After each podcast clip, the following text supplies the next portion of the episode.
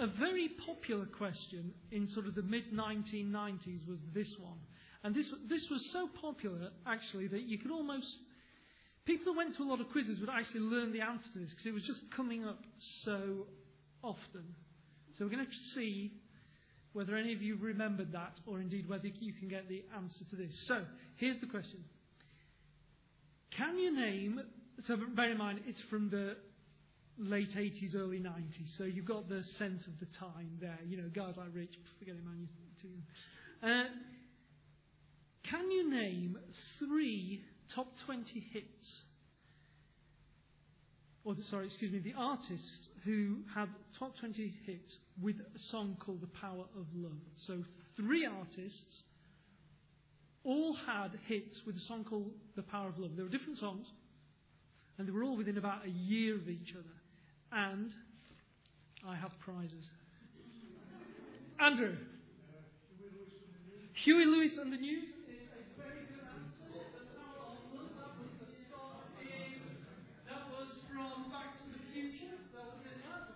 Okay, I've got two more. Frankie goes to Hollywood.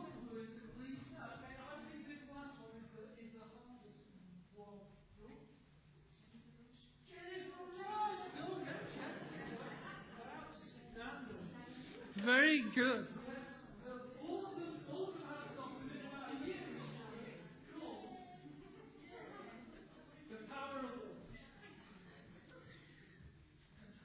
They were all different songs. Uh, the Jennifer Rush one was done by Celine Dion later, I think. But anyway, so uh, power and love, not the power of love, but power and love are going to be two things that we're talking about uh, today as we're digging into this passage from from Ephesians.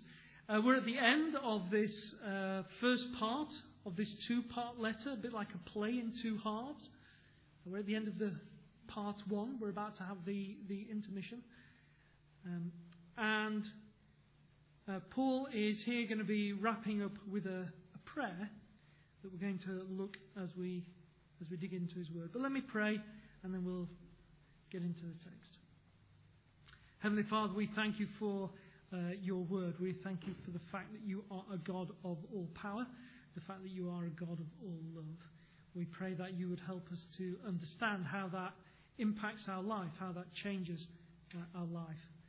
Uh, Father, we pray that you would uh, speak uh, very clearly to our hearts today, that you would teach us more about yourself, that you would show us things that we need to know, Lord, and that you would change us in a way that would mean that we would be more and more like your Son, Jesus Christ. Amen. So uh, here we are, a quick recap. Uh, if we can move this on to. That'll come up in a minute. Uh, so Paul's written this letter to the church at Ephesus. Ephesus is a town on the coast of what we now know is Turkey. Uh, and he'd helped start that church. He, had been there himself for some time. They knew the folks there pretty well, uh, I guess, if he started a church. Uh, but now he's left and he's in other places. He's actually in prison at this point.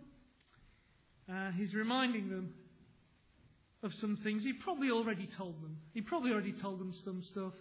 And now he's reminding them about that. And he's also trying to encourage the people in Ephesus. They're living there in first century, the first century Roman Empire. And he's trying to uh, encourage them with some, some stuff off that. Uh, and if you look with me here in verse 14, this is where we're going to start today. For this reason I kneel before the Father from whom his whole family in heaven and on earth delivers his name. I pray that out of his glorious riches he may strengthen you with power through his Spirit in your inner being, so that Christ may dwell in your hearts through faith. And he goes on. So again, Paul is praying here. Don't you love the way Paul prays? Uh, I wish my prayer life sounded like this. I wish my prayer life uh, was as uh, dedicated as, as his is. Uh, he always challenges me when I read one of Paul's prayers, it always challenges me about how I pray. Anyway. Um, but you'll see there at the beginning of verse 14, for this reason. Okay? For this reason. Very good. For what reason? What's he talking about? if you look back at the beginning of chapter 3 that, that Louise was reading, was reading, it says the same thing. For this reason, I, Paul. Uh, and if, you, if, if your, your Bible made the verse of, end of verse 1 have a little dash as it goes into verse 2, what has happened here is that Paul started off saying something and then got carried away. And, he, and in verse 2 of chapter 3, he just went off in another direction. And here now in verse 14, he's coming back to what he meant to say when he started verse 1.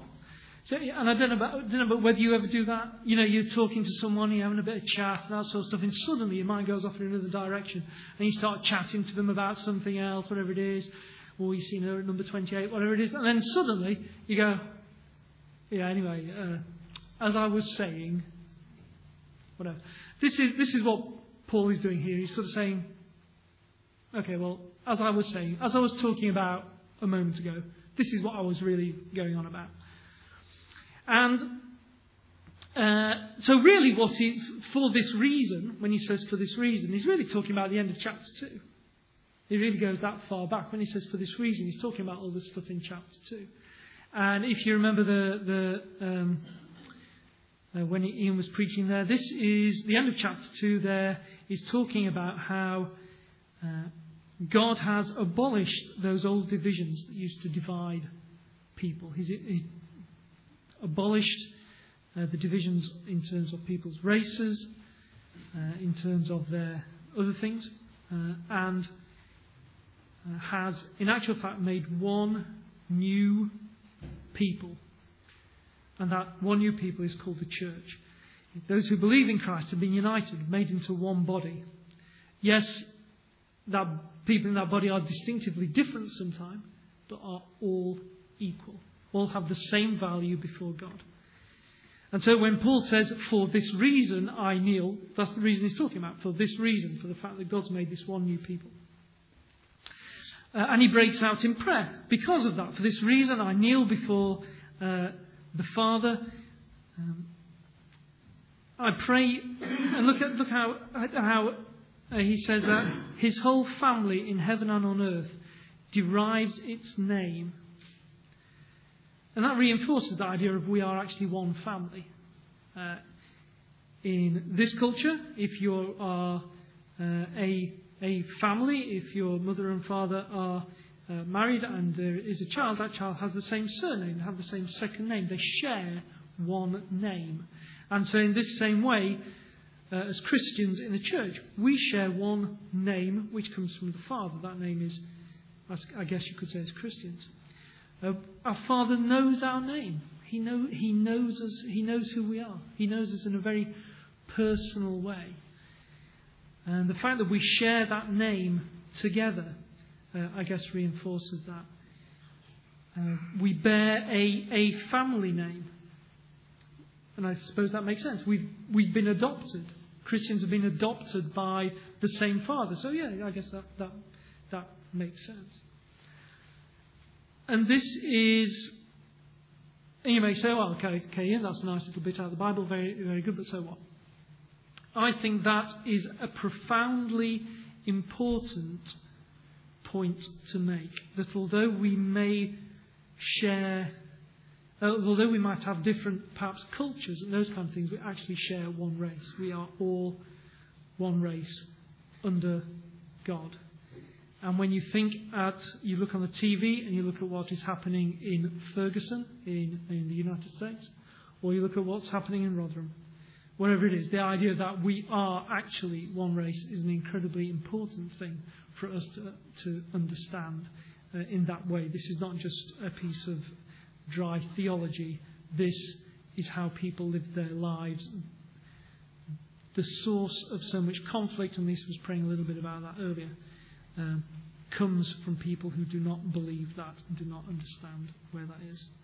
So Paul kneels. He says he kneels, and that's an act of. Uh, when you kneel in front of somebody, that's an act of great reverence, isn't it? You know, you, you know, uh, oh, you're so important. But he, but he kneels before before the Father, Father is a very intimate and personal thing, so there's a, there's a little bit of, of sort of paradox there. But then, and, and he prays for this, this united family. this united family that has the same name. Let's look at, at what he, he prays for this family. Uh, first of all, he dwells, he, he, he prays that Christ may dwell in their hearts. That from, from God's glorious riches, that's a great phrase, isn't it? Glorious riches. You know, God's got a lot of stuff, and it's all really, really good and glorious. So from, out of these glorious riches, Paul prays that the Holy Spirit would strengthen Christians to have faith in Jesus Christ, in their inner being. Deep down in here, Jesus Christ would be planted. If you look at that verse again and just, just around that verse there, that is a great piece of scripture there. Do you notice how do you notice how the three persons of God are included just around that, that verse there? God has the resources and the power. The Holy Spirit is acting inside of us and stirring up faith. And He's stirring up the faith in Jesus, in what Jesus has done. And all that acts together to save us and make us right with God. Through faith alone, in Christ alone. So Paul is praying here then that this would be uh, true of the believers in, in, in Ephesus. He's also praying that they would grasp how wide and long and high and deep. I always get confused with that because, as far as I know, there's three dimensions in, in things, but he says how long, wide, deep, and I'm thinking, okay, which is the missing one? But that's just the uh, accountant in me, I guess. Um, that how deep the Father's love is for us, how vast, beyond all measure, as the song, song says, is that love for us. And he's, he's saying that's going to be based on the believer being rooted. Think about big trees. You ever seen a big tree uprooted with all kind of the root system out the, out the bottom of the tree? We're going to be uh, rooted and established. That word is more thinking about buildings and foundations. We're going to be rooted and established which in turn is going to empower, empower us to grasp, to get hold of just how big God's love is. Uh, there's a hymn that talks about um, if, if all the sea was ink and all the clouds were, was paper and every one of us was a scribe, someone who, could, who would write things down, we all of us sat down with all that paper and all that ink and tried to write down the love of God, it wouldn't be enough. It wouldn't be enough to capture how much love the Father has for us, just the dimensions of that love. Uh, that's an incredible picture. The idea, you know, you look out at the clouds and think, okay, all that's paper, all the sea is ink. It's not enough. It's not sufficient to write down God's love. And we talked about uh, God's love before, and we talk about it a lot a lot since. But thirdly, as well as praying that, that the Ephesians would know that and perhaps know that in an ac- academic way, he's also praying the Ephesians would, would know it in, in a way that is experiential, that they would experience God's love. It's all very well knowing about something in a quite an academic way, but, but sometimes we only really get it when we get it Sometimes we only really get it when we experience the love of God, when we feel its impact in our lives, when we see its impact in the lives of other people around us. Does all that prayer sound familiar to you? Does all that prayer ring any bells with you? Just flick back a couple of pages to Ephesians chapter 1. Uh, just over to uh, verse around about 16, 17, I guess. Um, Paul's praying in, in verse 17. Again, he's, he's, he's, he's burst out in, in, in spontaneous sort of thanksgiving and prayer. Uh, he, he's praying in the, verse 17 that there I keep asking that the God of our Lord Jesus Christ, the glorious Father, may give you the spirit of wisdom and revelation so that you may know him better. Yeah, that's it again. Just see how Paul had prayed in chapter 3 that they may know God, they may know God's love. Uh, this section in, in, in chapter 3 that we're in today there's a lot of resemblance there to, to the prayer in chapter 1. And Jewish writers often did this. If a Jewish writer wanted to emphasize something, they'd say the same thing, uh, a couple of different ways, but it's basically the same thing. They describe it in different ways uh, in order to add, add emphasis. That's, that's one of the things that they did. Is that something that, that, that you can relate to? Having a sense of God's love is, is something that we we sometimes only see when we compare it to something else. Perhaps when we understand how much it would take to forgive us, then we can understand how big God's love is. When we understand how much it takes to die for us, then perhaps we start to understand how big God's love is for us. It's Mothering Sunday today. Again, happy Mother's Day, everyone. Um, but can you imagine sending your only child to die for your enemies? That gives you an idea of how big God's love is. How much love does it take to invite the worst criminals to be an equal part of your family and to eat at your table? This, these things are when we start to get a glimpse of how big God's love actually is, how big it might actually be. Let's go back to chapter 3. Let's get back. Um, at the end of that prayer, then, Paul prays for the result of those three things for the, uh, for the faith dwelling in our heart, for the sort of head knowledge of the love of God and the experiential knowledge. He then prays that uh, to grasp saints to grasp how high it is, and to know this love that surpasses knowledge, that you may be filled to the measure of all the fullness of God. We're going to talk about, more about that uh, in a moment, but there's that idea of being filled with God. And you say to me, well, hold on a minute. These people were already Christians. They already had the, the Holy Spirit. That was already dwelling in their hearts. So, so why is Paul then praying? May they be filled to the measure of all the fullness of God. And again, this is something that Paul often does. It's a statement that sort of says now, but not yet. He often does statements where he says, Yes, it is complete. And it's going to be complete again more in the future. And you're like, mm. Best way, I was trying to think of an example of this. The best way I could think about this is when we learn to drive. Now, uh, hands up anybody who's learning to drive at the moment. Okay, apparently Sam Brown is learning to drive at the moment.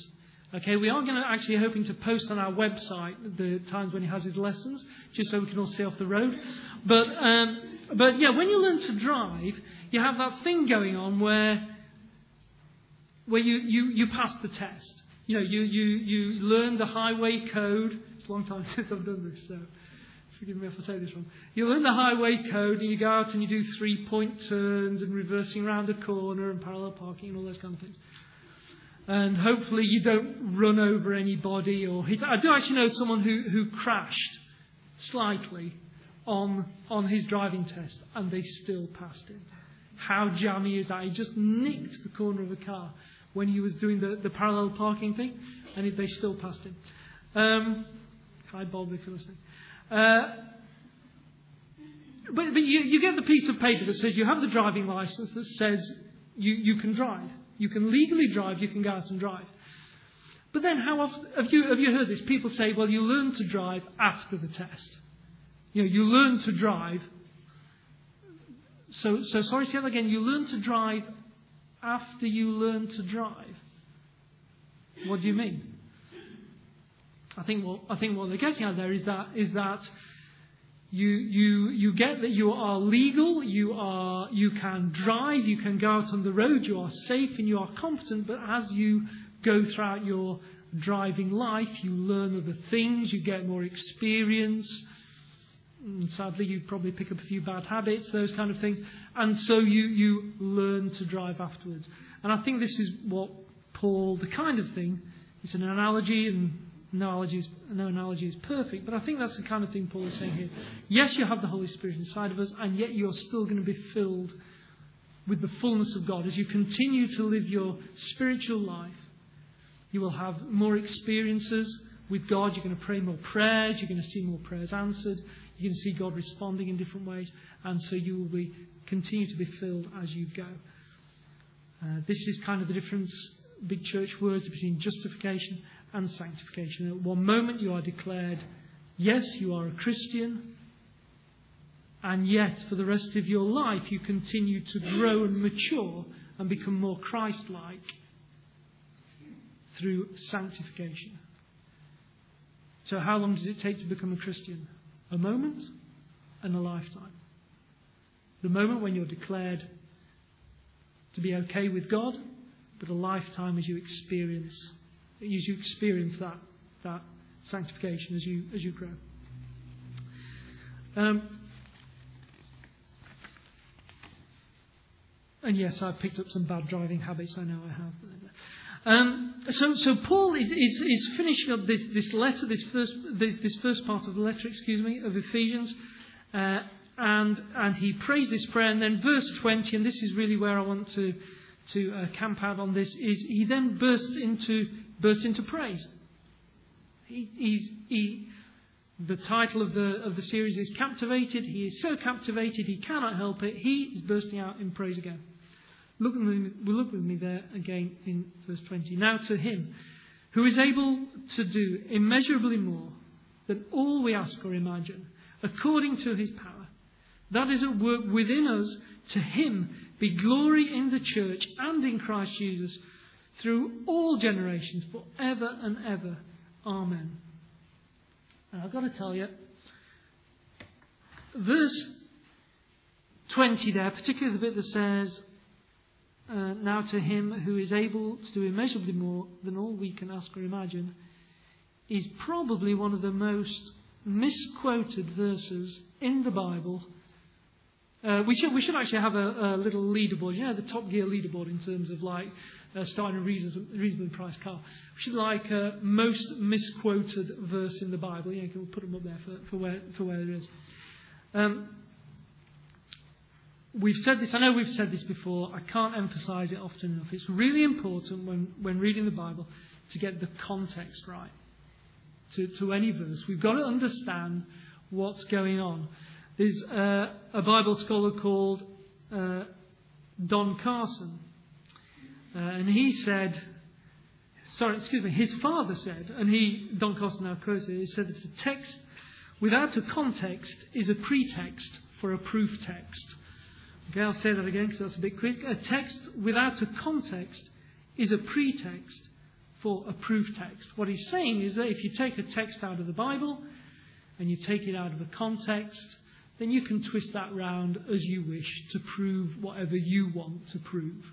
Okay, so you've got to take the context and understand that. Uh, many people will say, you know, this verse is translate this as, as basically saying, ask God for whatever you need and only, not only is he going to do it, but he's going to do even more than you can imagine for you. There is some truth in that, but we take it in a very materialistic, commercial kind of way. We're thinking about, we're thinking about cars. We're thinking about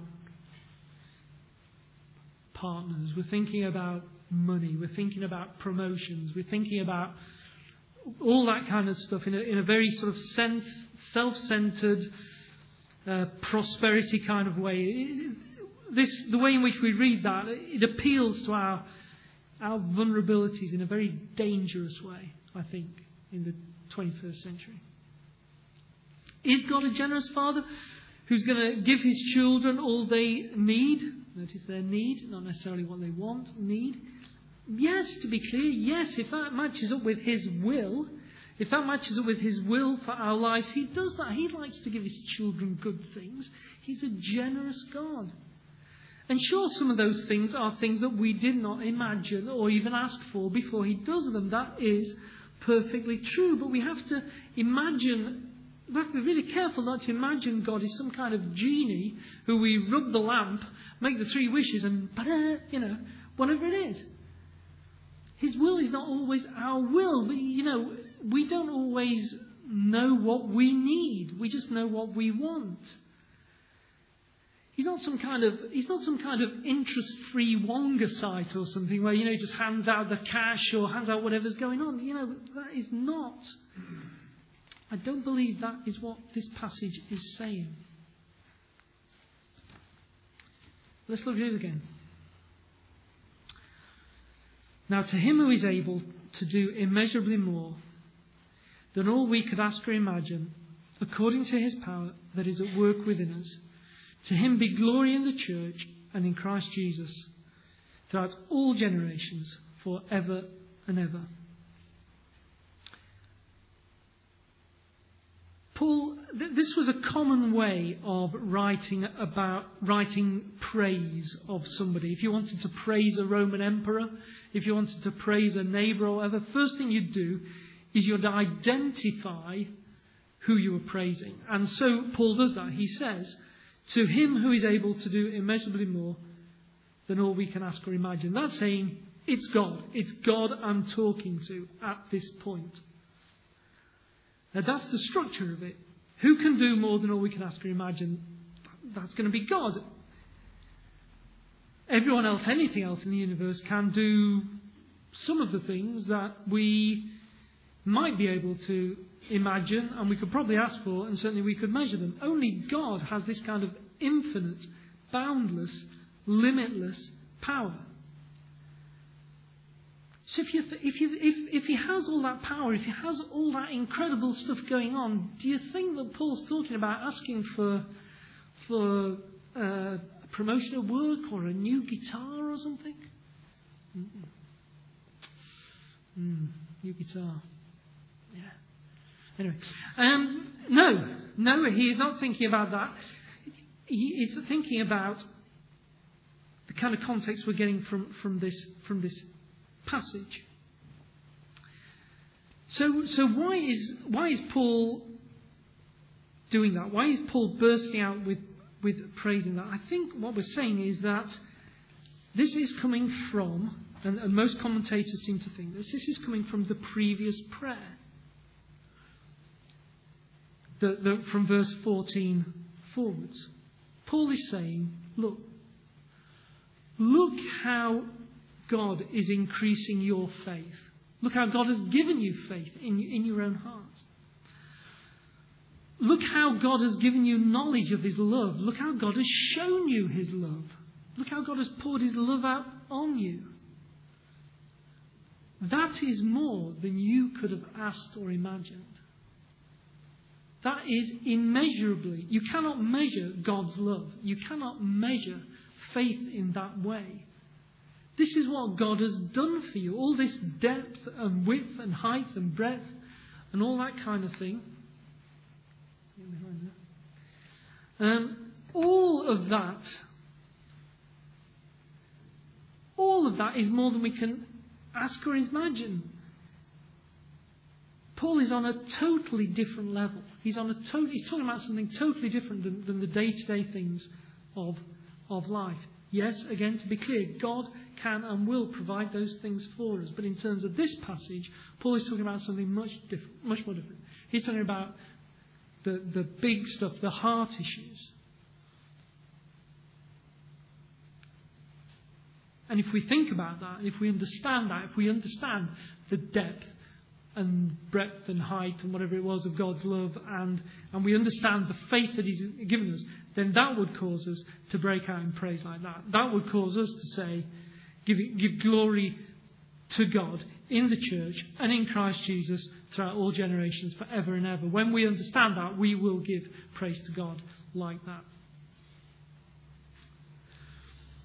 And most commentators stop there and say that that particular verse relates to the previous verses 14 to 19 before it. Uh, but I want to suggest to you that in actual fact it applies, Paul is thinking about all the things from the first three chapters of Ephesians. I just don't think he's thinking about the, the, the prayer that he pray, prayed there. Uh, I'm, I want to suggest to you that Paul is thinking about the idea and latching onto that idea of the fullness to be filled with the measure of the fullness of God. That's right before verse 20. And so I think that's what causes him to say that. I think that's what causes him to say, to, to praise God in that way.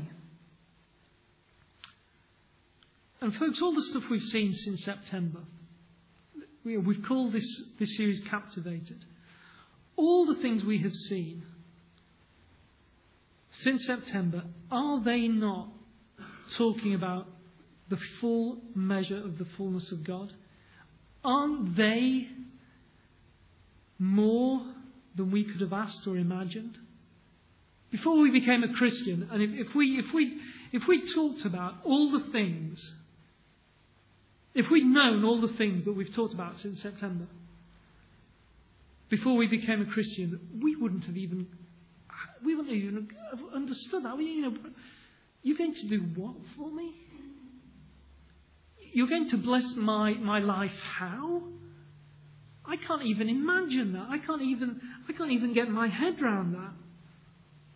Just flick back. I mean, uh, just, just flick back to chapter 1. I mean, I'm, I'm not going to pick out, you, you can read, pick up the verses and you, you may recall some of the sermons uh, as we go through. But just, just look at some of the phrases in there and recall, particularly in the first part of chapter 1, some of the things that God has done.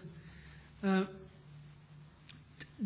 isn't that immeasurably more than all we could ask or imagine? God has blessed us in the hell, heavenly realm with every spiritual blessing in Christ. We were chosen before the beginning of time to be holy and blameless. He adopted us as his children when he should have been condemning us. God's freely chosen not to condemn us because of our sins, but because of his Son Jesus Christ, he's chosen to forgive us and treat us as his precious children. He's made known to us what was previously a mystery. He's shown us things that, no, that up until he came, that Jesus came, no one had known before. He showed us that it was his will that everything should be brought together under Christ's authority. He's made us to praise God's glory. He's given us the Holy Spirit that Jesus had promised us. He's given us access to God through prayer. He's made us one body, one family, regardless of our, our race or our ethnicity. We were dead. And now we're alive. We've received God's grace and mercy. And we deserve none of it. We deserve none of it. We earned none of it. We chose none of it. We did not ask for any of it. We could not have imagined any of it. We were too busy focusing on the here and now, our mundane lives. And all the time, God was doing more than we could ask or imagine. I want to suggest to you to, to have experienced that, to know that, is to experience the fullness of God. When you consider all of that, I think it's accurate to say, God, you can do more than I can ask or imagine. You've already done that for me. And so I bow my knee before you in thankfulness and praise to you. All the incredible things you've done are just a demonstration of your love for me. I have faith in you. And I want to follow you forever. Notice also there that, that Paul says in uh, that the, the glory in the glory to God be given in the church and in Christ Jesus. That is the the place where we're going to see all these things working out. We're going to see them best in the church. We've said before that Christianity is not a solo sport. Earlier on, Paul says he's made us a family. We're going to see those best in that family. If you're a Christian here today, is that kind of praise on your lips? Can you see the immense, incredible things that God has done? As we meditate on the cross and on the work of Christ, as we meditate on the nature of God and the awesomeness of the Holy Spirit,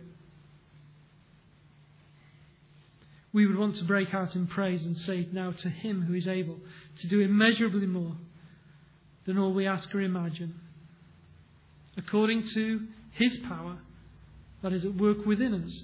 To Him be glory in the church and in Christ Jesus throughout all generations, forever and ever. But what about if you're here today and you're not a Christian? What about if you're here today and, and you've never given your life to Jesus in that way, let me first of all say how great it is to have you here. We are glad that you're here. We hope you felt welcome. We hope that there you felt uh, at home and relaxed. Hope you had some cake and a, and a, and a coffee or a tea or something. Um, there's nowhere else we would rather you be than here with us today. Rhetorical question. Uh, what, do you, what are you feeling as, as I've talked about all that stuff? What are you feeling as I've, I've described all that stuff? Does it sound a bit, a bit weird? Does it sound a bit, some of the words may be strange to you? Imagine for a minute that Paul was here in front of you. What would you say to him? You know, he's written this letter. What, what would you ask him? What would you say? What would your response be to, to what he's written there? What is your response when Paul says, God can do immeasurably more than all we ask or imagine? What are your emotions? Do you go back to that situation in your life where it appears that God did not turn up to save the day? Maybe those test results that shattered your life? Or perhaps you can recall experiences that you've had that have always puzzled you, have seemed strange, where you weren't able to explain what was going on. Maybe things even seem miraculous. I don't know. There, there are incredible things that God would like to do for you. But they are not necessarily going to be the ones that are foremost in your mind when you walked in this building. You probably didn't come here thinking about the things we've talked about today you did not come here thinking about the knowledge of God or God's love for you, how big God's love was for you. You may not have come thinking about how God generously supplied everything from his glorious riches. And yet, here you have heard just pouring out in, heard Paul pouring out in spontaneous praise his worship of God because of the things that God has done for the people who believe in him. If you hand your life over to God, then he will do things in your life. The things Paul has described here and others. In fact, immeasurably more than you can ask or imagine. Is it easy? No, often not. I don't want you to go away thinking that that becoming a Christian and being a Christian is easy. Yes, there can be a price to that. There is always a cost of some kind, but it is a one that you will want to pay. You will want to change the way you live your life. Trust me, it is a natural response to your faith in Jesus. If you want to know more about that, if you want to know more about some of the things we've talked about, uh, and there is nothing we would rather do than talk with you about that. Please have a chat with someone who stood at the front here, perhaps with the Christian friend who brought you, or uh, with the Christian who's sitting next to you and might have a chat with you at the end of the service. We would love to tell you more about this generous, loving Father that we have. And we pray along with ourselves that you too would be filled to the full measure of all the fullness of God. in your lives. Well, as I was said, this is the end of this section in Ephesians, and with Paul, we say we are praising you, God, for all of this stuff, all these things you've been talking about in the first three chapters. We're praising you because you've done everything that matters. I hope that in this series you have captured a sense of how Paul is feeling as he was writing this, writing this letter, just his excitement the way in which he was just, just blown away by all the things that, that God was doing. That he summed up in that phrase there filled to the measure of the fullness of God. Paul was, I think it would be more than fair to say, captivated by all of those things. It fuels his praise, it fuels the way he lives his life. And that's what we're going to look at next. We're going to take a break for a three week Easter series. You've got the sheet on your chair. Make sure you take it away with you. The King Who Died. And then after that, we're going to come back to Ephesians chapter 4, but this then won't be a series called Captivated, it will be a series called Motivated, where we really talk about how the captivating theology of the first three chapters motivates us to live our lives, how it informs how we live as Christians. So, this is a good place to break off for, for this Easter series. Uh, Easter is the time when we see the very pinnacle of all this stuff Paul was talking about. It is the very top of that theology, the death and resurrection of Jesus. But whether you're a Christian here or whether you're not a Christian, whatever your relationship is with God at this point, I pray with Paul that you may be filled to the measure of all the fullness of God.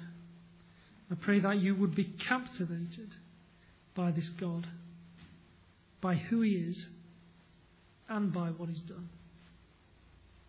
Let's pray.